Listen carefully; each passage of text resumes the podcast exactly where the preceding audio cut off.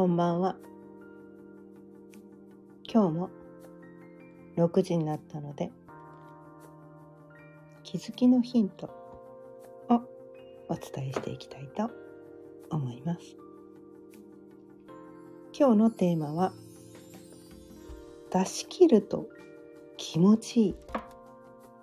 というテーマでお伝えしていきたいと思います。改めましてライフコーチのかやねです。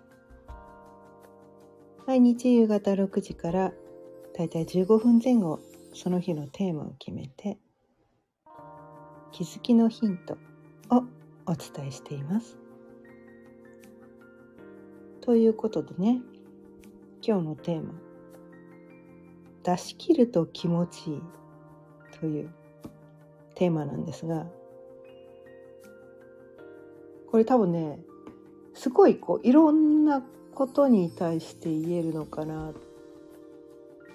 て思うんですよね。うん、で今日私久しぶりにこの感覚を感じたんですね。うん、で何でねその感覚を感じたのかというと実は私今ねこの書籍を出版しようと思って本の執筆中だったんですねずっと。こここう1年半ぐらいずっとねなんかまあまあずっと書いてたわけじゃなくて最初はねこの出版社とどういうことについて書くかっていう打ち合わせをね何度も何度も繰り返してで1年前くらいから1年前でもないかな。実際書き始めたのは今年になってからぐらいかな、うん、今年に入ってくらいから一回書いたんだけどなんか仕切り直しが何度も何度も入って、うん、その切り口じゃない方がいいかもみたいな。なんか切り口がね何度もねその大々テーマみたいなのはこの変わってないんだけど。その表現方法っていうのかな切り口っていうのかな、まあ、ターゲットと言った方がいいのかな、まあ、ターゲットは変わってないか。ターゲットは変わってないんだけどターゲットは変わってないんだけどそのターゲットがすごい漠然としてたんですね。うん、ななんとなくになっててそのクリアになってなかったんですよ。全然。クリアになってなくて。でそのクリターゲットがね誰に向けて書くのかっていうのがクリアになってなかったから自分の中でもねそのね筆に力が乗らないって言った方がいいのかな。まあ実際はね別に筆を筆で、ね、毛筆で書いてるわけじゃないんだけどもうタイタイプをねあのパソコンでねあのタイピングをするんだけどそのタイピングのにのエネルギーが乗らなかなか乗らないっていうところが起きてきてて、うん、私は誰に向かって何を伝えたくてこの本を書くんだっていうのがクリアになってなくて漠然とこういうことが伝えたいっていうのは分かってたんだけどそのなんていうかな誰に伝えて伝えるかによって表現方法がね文言がいちいち変わってくるわけなんですよ。うん、その誰に伝えまあまあ多分わかると思うんだけど、うん、相手がね、まあ、例えばね会話をする時も相手がねこう5歳の子供に伝えるのかとか自分のパートナーに伝えるのか友達に伝えるのかあとは自分のお客さんに伝えるのかねそのお客さんも、ね、年代はどうなのか性別はどうなのかどんな悩みを、ね、抱えている人なのかっていうことに対してこの選ぶ言葉一つ一つ変わってくるわけなんですよね。うん、変わってくるんです表現方法が変わってくるんですよ。テニオ派も変わってくるんですよ。でそこが私なかなかクリアになってなかったものだから伝えたいことはねこういうことが伝えたいって分かってるんだけど分かってるんだけどそこがクリアになってなかったからなかなかその筆が進まないっていうねたそのタイピングの打つ手が、うんうん、止まっちゃうみたいなそれがずっと起きてきててそれで出版社とね何度も何度も打ち合わせを重ねてきたことでだんだんそれがねそのクリアになってきてでようやくこう最近になってそのターゲットがね定まってきたことによってこうねこう書けるようになってダーッと集中的に執筆作業をしてたわけなんですね最近。で、まあ、まだねまだ微調整は必要なんだけどとりあえずとりあえず一通り自分の中を全て出し切って、ね、伝えたいことは全部書いたっていうね出し切ったっていうとこをね今日ね今日やっと全部出し切ったんですよ。こうこれはね私のこのね今まで生きてきた全て全ての経験がそこに詰まってます。うん、全て詰まってます。私が今までこう経験してきた、ね、辛かったこと喜び全てそこに詰まってるんです全部詰めました。全部詰め込みました。別にそれはね私のなんかこうあの自叙伝を書いたわけじゃないんですね。まあぶっちゃけ言うと、まあ、星読みについてなんだけど。あ星読みもね今までのねいわゆる西洋先生術のことじゃなくてだけのことじゃなくて西洋先生術のことも書いたんだけどどっちかっていうとこのヘリオセントリックっていうことをねあの太陽中心のね、まあ、最近ちょいちょい伝えてるヘリオセントリックのことでその今までの西洋先生術っていうのはジオセントリックってやつなんですね。うん、でそこそのね今までの西洋先生術を捨ててヘリオセントリックに行けばいいかっていうとそれはそれで違うわけなんですよね。うん、それはそれでまた違うと。あ両方両方の視点を持ちつつそれをどういうふうにしてねお互いのねこうどっちもだからいいところがあるわけなんですよ。一長一短があったりして、うん、そのこの世の中に完璧なことってなかなかなくてこれのここはいいけどこういうところが足りないよねとか。なんかそういうことって多いじゃないですか。うん、なんかこれだけすればこれだけやってれば 完璧とかね言う人いるけどいやそんなことはないっすよみたいなそんなことはないっすよって。うん、だからこの世はね陰陽でね陰陽でできてるからね。何か一個だけをやって、ね、片方のことだけをやって完璧なことはないんです。陰と陽どっちも統合させなきゃいけないんですね。でこのね、まあ、ジオセントリックっていう、まあ、今までの西洋先生術とヘリオセントリック、まあ、太陽中心のね、まあ、地球中心のジオセントリックと太陽中心のヘリオセントリックっていうね、まあ、地球視点地球中心の視点と太陽中心の視点まあ宇宙視点とね地球視点って言った方が分かりやすいかな。うん、どっちの視点も手に入れることでこの世がすごく生きやすくなるっていうことをね、まあ、ざっくり言うとね、まあ、そういうことを伝える方になってるんだけど 大まかで言うとね、うん、どっちの視点も大事よと。どっちか一つだけやってればいいってわけじゃないよ。どっちも必要なの。陰陽どっちも大事。プラスもマイナスもどっちも大事。ね。どっちかを否定してるだけだとうまくいかないよと。どっちも大事なんだよって。なんかねそういうことを伝える。まあそれはね私がこの今までいろんなことを経験してきていろんなことを学んできて、まあ、つくづく身にしみていることなんですよ。うん、この世にはこの世はやっぱりどうしてもねこう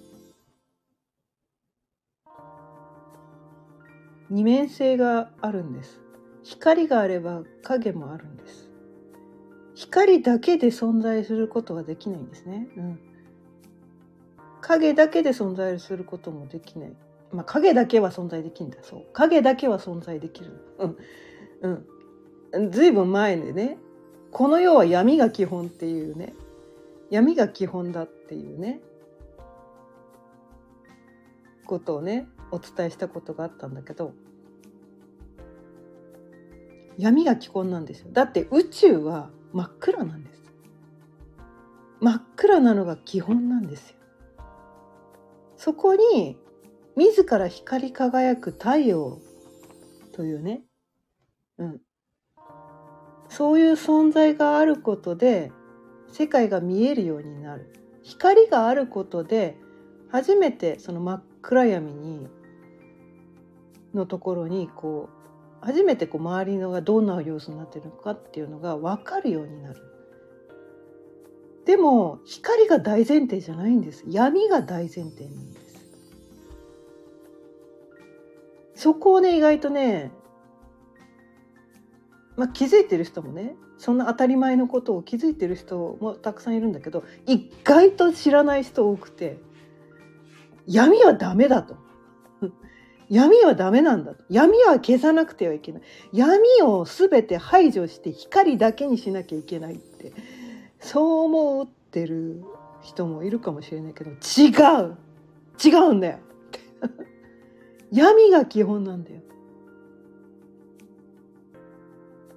全部光になっちゃったら光のありがたさ分かんなくなっちゃうから。分かんなくなっちゃうんだよ。それ当たり前になっちゃうから。闇があるから初めてその光のありがたさが分かるんだよ。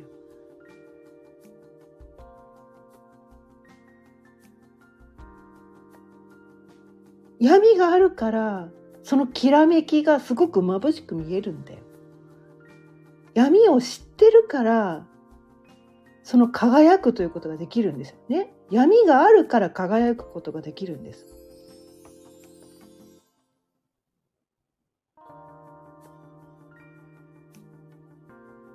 なんかねそのそこのすっごくなんていうのかな闇を否定しているだけだとなかなか幸せになれない。わけなんですね。闇があるから。闇があるから惹かれるように、惹かれるようになるんだよって。で、闇が深ければ深いほど光はね、とても眩しく感じるんです。暗ければ暗いほどその光がね、光り輝く感じがわかるんです。だってなんか夕方で感じるこう夕方に感じるねシャンデリアより真っ暗闇で感じるシャンデリアの方がめっちゃなんか輝いて見えるじゃないですか。で太陽が高校とね太陽が高校と照らされている中で光り輝いてるシャンデリアってよくわかんないんですよ。よくわかんない。え光光光光ってる？光光ってる光ってるような気もするけどようようわからん みたいなことが起こってくるわけなんですね。シャンデリアが生きるのは周りが暗いからこそなんです。で私たち一人一人が光り輝けるのは闇があるから初めて光り輝けるんです。うん、まあなんかねそういうまあそういうことを文章で書いたわけじゃないんだけどうん、そういうようなことに気づいてもらえるような、うん、なんかそういう内容にしたつもりにはなってるんだけど。まあねこれはねあのあれなんですよね。自分がそのつもりになって伝えたと言って相手がねその通りに受け取ってくれるとは限らないから、うん、人それぞれねこのね本ってね、うん、人それぞれこう受け取るものっていうのが違うわけなんですよね。どこが一番でどこにフォーカスするかって人それぞれなんですよ。だからもう私はこうなんか自分を出し切るっていうことしかできないけれどもねでそれを受け取った人がどこねその人がどこがどこその人にどこが響くかとかどこが受け取りやすかったとかそれはもうね相手次第なんですよね。うん、でそこは私はコントロールできないことだからそこはどうしようもないことなんだけれどもでも私はこうね今まで生きてきたね生きて経験してきた辛かったこと楽しかったこと、うん、全てで学んできたこと経験してきたことそれをなんとか事細かにそれを書いたわけじゃないんだけどそのエネルギーを乗せてその星読みっていうことをね伝えてるわけなんですね、うん、そのエネルギーを乗せてるわけなんですよそこに。そこに一切そういうこと書いてないですよ。うん、過去の私は具体的にねこういう経験があってこの時こういうこと辛かったとかぐちぐちぐちぐち書いてるわけじゃないんだけどもだけじゃないんだけどでもねそこから学んだことがあったよと。ね、その経験をしたことでこんなことに気づけたよこんなことを学んだよみたいなねなんかそういうエネルギーを乗せているわけなんですよ。でこの世の全て、ね、今まで経験してきた全てが宝物だし何一つとしてこの経験しなければよかったということは何一つとしてないと。ね、全てが今の私にとって必要だったと。それを腑に落としたと。腑に落としたからこそ私はこの本が書けたんだと。そういうエネルギーを乗せているわけなんですね。うん、という意味で私はね今日このねこの書籍ねこうねこうまあ一通りまだね微調整は必要なんだけど一通り最後まで後書きまでね書き終えて超出し切った 出し切った私の全てを出し切ったっていうことを感じてすっごいすっきりして気持ちよかったんですね。でああそっかって。これをやればいいだけなんだなって思ったんですね。私結構昔そそれよくやってたんですよ。もう昔リフォーム営業やってね、うん、リフォーム営業やって一つのこの、まあ、現場が終わるごとにこれをいちいちやってたわけなんですよね。うん、でまあ、ヨガもねヨガインストラクターなんでヨガをねやって結構がっつりめのねがっつりめのねこう大汗かきながらねやるちょっとハードなヨガをやっててそのヨガや1時間半ぐらいヨガをねすっごい激しいヨガをやって筋トレみたいなね超激しいハードヨガをやってその後にやる一番最後にやるねシャバーアーサナっていうねこのお休みのポーズがあるんだけどそのやりきった後のシャバーサナがねめっちゃ気持ちいいんすよ。みたいな。はあ今日もやりきった。出し切った。それはね結構前はねよくこの感覚を毎日感じてたのに最近それやってなかったなって思って、まあ、久しぶりにねその感覚を今日はねこのここね数ヶ月やってた執筆作業をね一通り書き終えて出し切ったわって めっちゃ感じて気持ちいいと思ってあそうだ。最近この感覚味わってなかった。そっかこれやればいいだけなんだ。みんなこれやればいいだけなんだねって。別にそれを何をやるかは何でもいいんですよ。うん、何をやるかは何でもよくて、例えばね掃除でもいいです。掃除でも。今日はうち中ピカピカにするぞみたいな感じでね。そこに集中して何かに集中してそれをこうやりきるっていうね。なんかそういう経験を毎日することで多分その日ぐっすり眠れると思うし翌朝も気持ちよく目が覚められる覚めることができるのかなと思って。で私最近ねちょっとねあんまりねこれね睡眠がねこう熟睡できなくて眠り浅い感じで朝もすっきり目が覚めないみたいなそういうことが多くて。でも昔はねそのリフォーム営業してた頃って毎日こうね熟睡できて毎朝すっきり目が覚めててそのえヨガをやってた頃もそうだったのになんなんで最近と思ったらあそっかって。出し切ってなかっただからなんだって。出し切ってなくてこのなんか中途半端な感じでいつも眠りについてたからだだからだったんだみたいな。なんかそこにめっちゃ気づけたんですよね。うん、あそっかこれやればいいだけなんだ。すごいシンプルなことだったんだ別にそれを何をやるかは関係なくてね。まあ、料理でもいいですよ。何だっていいんです。おね。あの、まあ、運動でもいいし、ね。うん。まあ、お仕事でもいいし。なんか今日はこれをやるって決めてそこに対してこう集中してエネルギーを出し切るっていうね、まあ、それをねやることで毎日そうすっきり気持ちよく眠れるし翌朝気持ちよく目が目を覚ますことができるのかなっていうふうにね気づけたわけなんですよ。うんまあ、ということでねまあこれみんなねこれ聞いてくださってる方もまあややってるそんなの普通にやってるよっていう人もね多いかもしれないけど